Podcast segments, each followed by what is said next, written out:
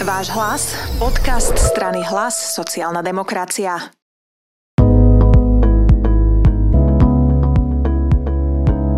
Prvýkrát, asi prvýkrát však, sa mi podarilo dostať pre tento mikrofón pána Richarda Rašiho, nášho podpredsedu. Idem, prejem, teším sa. A chcem sa rozprávať aj trošku súkromne, ak sa dá dneska, ale o zdravotníctve.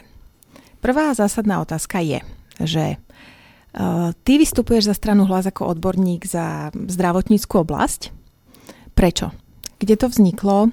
Uh, celé toto tvoje zdravotnícke cítenie, zaradenie a tak. A ja viem, že sa rozprávame o čase pred ano. možno 30 rokmi, ale chcela by som to nejak vedieť.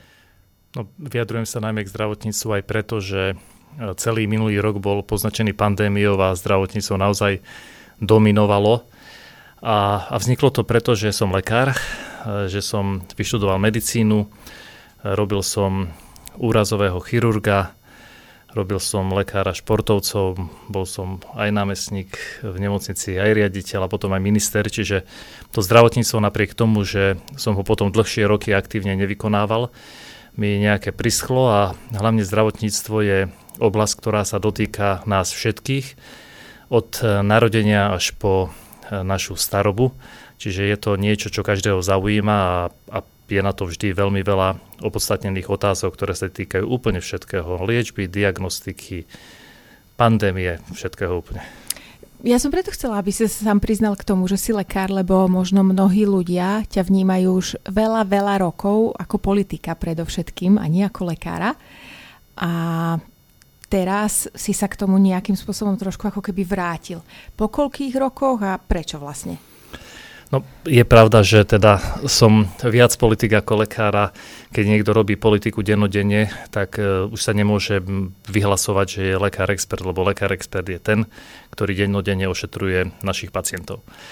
No a naozaj od toho zdravotníctva som trošku odišiel, bol som skoro 8 rokov aj primátorom Košic, potom podpredseda vlády informatizácia, regionálny rozvoj, e, eurofondy.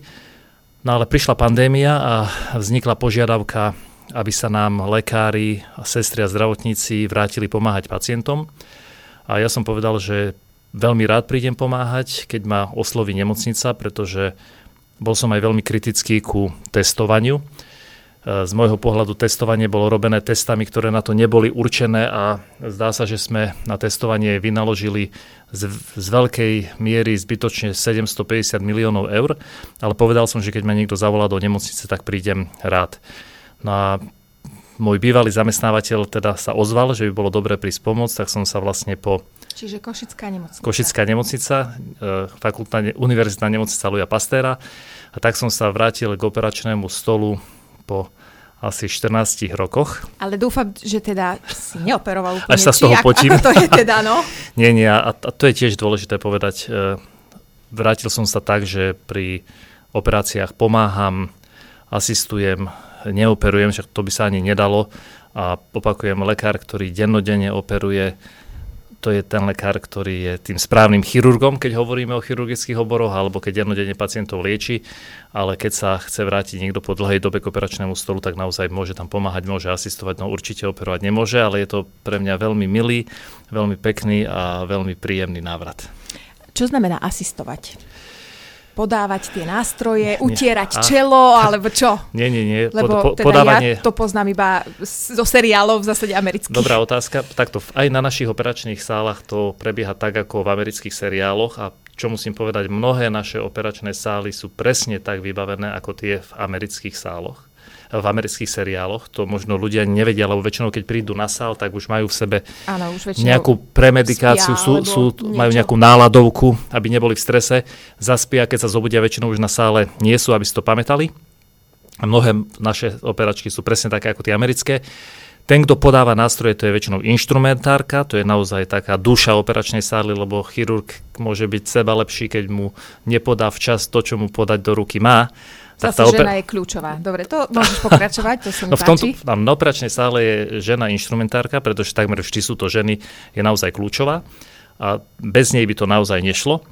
A potom je ten, ktorý je hlavný operatér, teda ten, ktorý operuje, ktorý je zodpovedný za výkon a potom jeden, dvaja, niekedy aj viac e, asistentov, teda tí, ktorí pomáhajú, to znamená, keď sa robí nejaká operácia v bruchu, tak mu pomáhajú otvoriť to operačné pole, tú operačnú ranu roztiahnuť. Alebo keď je to ako my sme robili operácie kosti po zlomeninách, tak mu pomáhate, aby tam vedel umiestniť ten materiál, tie kovy, tie železa, ľudovo povedané, keď sú to vysokošlachtené ocel alebo titanové materiály, aby s nimi vedel dať dohromady kosť. Takže je to pomoc eh, od začiatku po koniec a je zároveň, a preto to hovorím, lebo naozaj keď sa po rokoch vlátite na operačnú sálu, tak e, nemôžete sa zrovnávať s tými, ktorí tam sú dennodenne, ale takúto pomoc viete efektívne urobiť a viete zároveň odbremeniť iného na chirurga, ortopéda, ktorý by toto musel robiť a ten sa môže venovať iným pacientom a inej práci. Takže verím, že som aj pomohol. Dobre, kľudne sa utri, však si to toto. Ja to už za chvíľu aj budeme musieť to premazať aj skončiť, no? Nie, to určite Dobre. nie.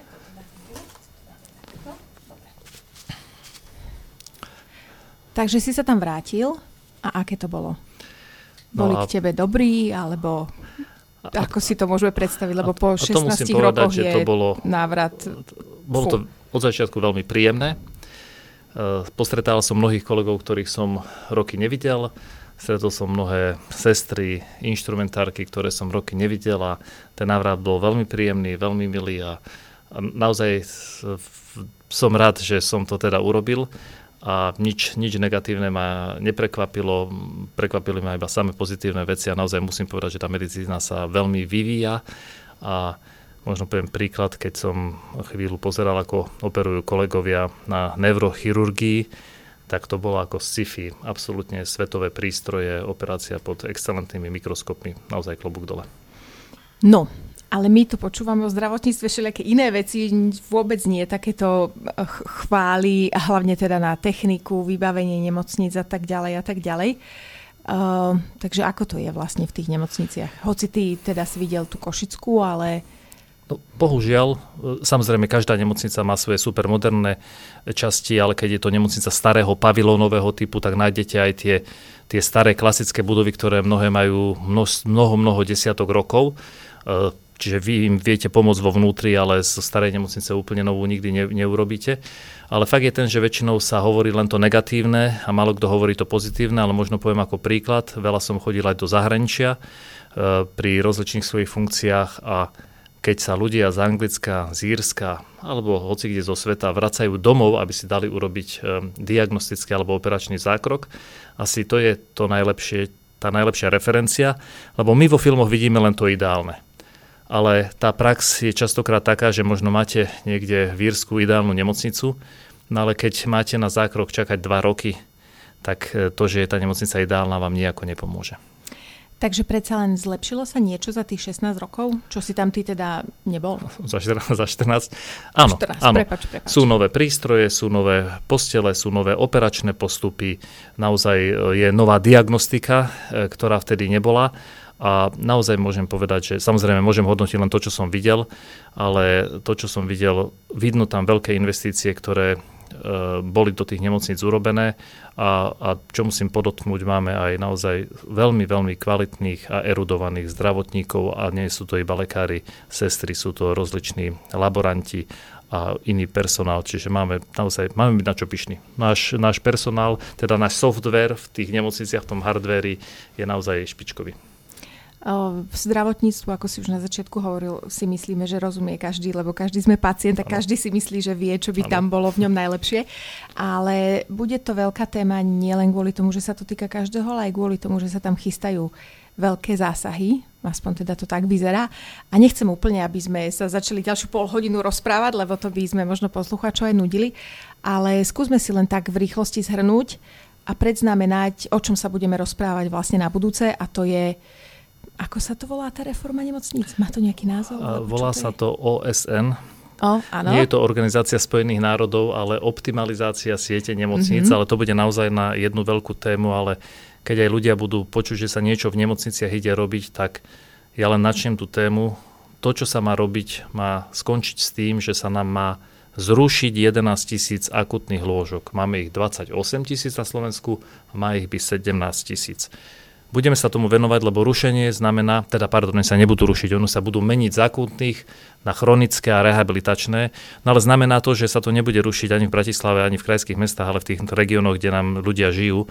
Čiže tomu sa budeme venovať aj naďalej, ale možno na čo by sme mali myslieť, keď sa čokoľvek robí, keď sa čokoľvek robí, máme myslieť na pacienta a potom na toho, kto sa o neho stará. Toto. Keď nebude spokojný pacient a zdravotník, tak nám nepomôžu, veľa, liečiť, tak nám nepomôžu tak... ani žiadne prístroje, ani nič, lebo aj tie musí niekto obsluhovať. Ďakujem ti veľmi pekne. Takže toto bol prvýkrát pred našim mikrofónom pán Richard Raši, ktorý je povolaním lekár. Vlastne. Áno. Druhým povolaním je politik. Áno. A teraz sa to snaží spojiť a z opozície dosiahnuť zlepšenie zdravotníctva, tak ako sa to snažil aj veľa v koalícii, len je to ťažké aj tam, aj tam asi. Áno, a samozrejme človek nič nedokáže sám, vždy to musí byť tímová práca. A možno na záver iba jednu vetu, často sa ma ľudia pýtajú, čo je lepšie byť politikom alebo Ešte lekárom. strašne otázka, a, ktorá je jednoznačná, a, nie? A tá, a, tá, a tá odpoveď je jednoznačná, keď ste či už na operačke, v ambulancii alebo niekde a pacienta zachránite alebo mu pomôžete, máte okamžite dobrý pocit dobre vykonanej práce tej politike niekedy urobíte aj dobré veci, ale až budúcnosť hodnotí, či dobre boli, čiže častokrát dostanete v úvodzovkách nakladačku, aj keď ste presvedčení, že ste urobili niečo dobré a to tej politike oproti tomu zdravotníctvu chýba. Takže každý, kto v zdravotníctve je, nech tam čím dlhšie ostane, lebo taký pocit, ako má zdravotník po dobre vykonanej práci, taký pocit je nenahraditeľný na svete. Aj Richard Raši sa tam vrátil počas pandémie a možno, že si takýto e, pocit nenechajú aj častejšie. Ďakujem ti veľmi pekne, že si prišiel a myslím, že sa asi vidíme čoskoro, lebo tá téma je naozaj za dverami. Ďakujem veľmi pekne aj ja a rád prídem aj na budúce.